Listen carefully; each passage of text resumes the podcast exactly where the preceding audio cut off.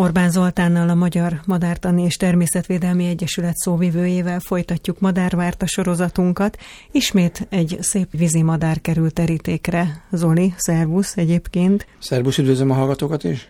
Ez a nagy póling, a népi neve szélkiáltó. Jól mondom, hogy vízi madár? Nem teljesen. Inkább parti madárnak Az mit jelent, hogy parti madár? Ugye a vízi madarak azok, amik úsznak a vízen.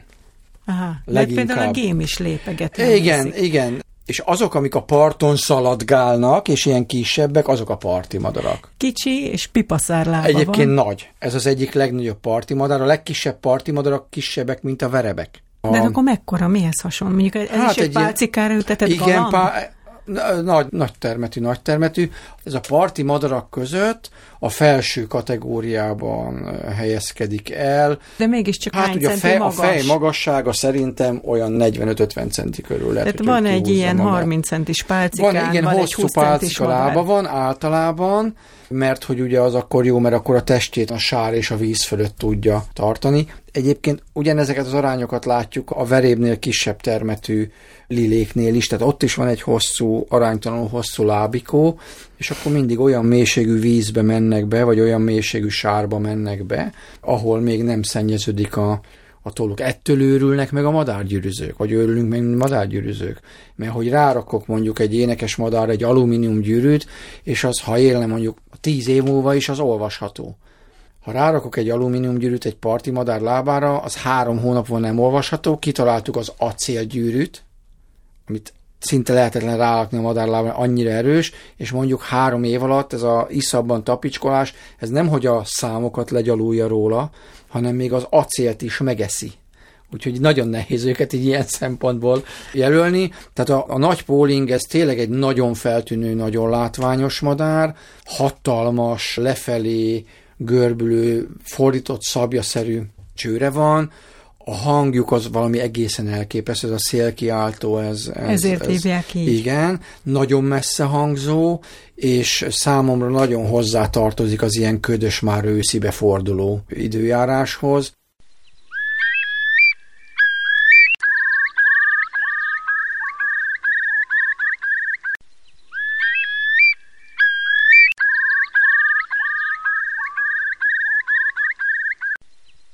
Érdekes, hogy nem jöttek még rá, mert nagyon gyakran, amikor az ember nézi ilyen thrillert, horrort, ilyesmit, akkor van néhány olyan madárfajnak a hangját teljesen indokolatlanul bevágják, mert olyan félelmetesen hangzik, csak mondjuk nem is él azon a területen. Szóval nagy póling ilyen szempontból egy nagyon-nagyon látványos madár. Bocsánat, elmondom, hogy néz ki. Ja, Nagyon szép madár, ahogy mondtad, dekoratív, nyaka begye háta világos vöröses-barna, a hasa és a szárnya belseje fehér, és ez az egész barnán pöttyös. amikor ez a madár áll a, a növényzetben, vagy mondjuk a gyepen, vagy az iszabban, nagyon könnyű nem észrevenni, mert ez alapvetően egy, egy álcázó ruha. De ha mégis látnánk, hol látnánk Magyarországon? Azt mondtad, hogy a ködös őszi, ugye, amik most kezdődnek már, időszakban látszik, de akkor nem vonul, és itt van helyben, de hol? Ez egy jégkorszaki maradványfaj, ez nagyon-nagyon ritkává teszi. Növényben is vannak ilyen, ezeket úgy hívjuk, hogy posztglaciális reliktumok, tehát például régebbi nevén a csíkos szöcskegér is egy ilyen jégkorszaki maradványfaj, aztán kiderült, nem látták valami száz éven keresztül az egeret, aztán ugye végre tudtak fogni egy olyan 15-20 évvel ezelőtt, megismerték a biológiáját, addig csak bagolyköpetből ismertük, és akkor kiderült, egy új a magyar szöcskegér néven fut már. Ezek különösen értékesek, hiszen legutóbbi jégkorszakot követő kezdeti időszaknak a maradványai. A talajon fészkel, ha csak teheti, a vizes élőhelyekhez kötődik. Tehát ez ilyen mocsaras, lápos, ingoványos területekhez, ugye ezt jelzi a hosszú gázlólába is, illetve a csőre is. A parti madarak függőleges irányba osztják fel az élőhelyet, a táplálkozó területet.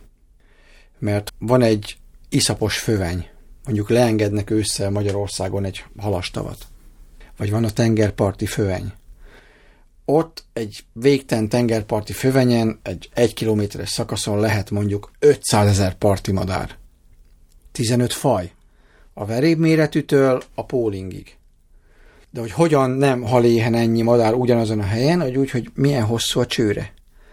Ugye egy veréb méretű valamilyen lile, az mondjuk csak fél centiméter mélyen tud benyúlni a homokba. vagy az iszabba egy 35 cm-es csőrű póling vagy goda, az pedig teljesen le tud nyúlni.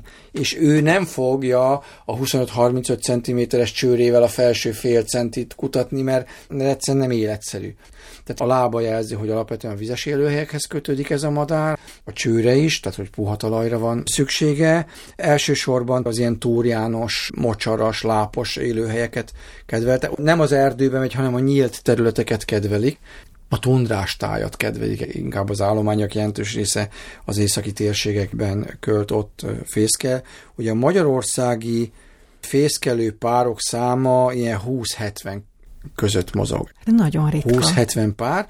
Vonulási időben szinte bárhol láthatjuk őket, nem csak vizes élőhelyeken, hanem akár szántókon Akkor ez olyan, is. hogy ti madarászok tudjátok, hogy hol kell nézni, hogy lássatok, de az egyszerű halandó nem látja őket. Tehát a hang, a hang van. nagyon fontos. Ugye a parti madarak ugye nagyon hasonlóak, általában nagyon messze vannak tőlünk, viszont a hangról a hozzáértők nagyon jól tudják határozni de igazándiból Magyarország egyik legveszélyeztetettebb madara mindenképpen a nagy póling, nem véletlen, hogy a vizes élőhelyek megőrzését célzó pályázatokban az egyik nagyon fontos faj.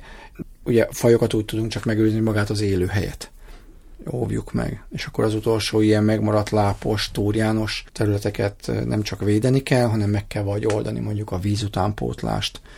Ezek a fajok egyben esernyő fajok is, mert az azt jelenti, hogy ha azt megvédem, akkor minden, ami azon az élőhelyen él, növény is, nem csak állatok, és nem csak madarak, akkor az egészet tudom így gyakorlatilag megvédeni.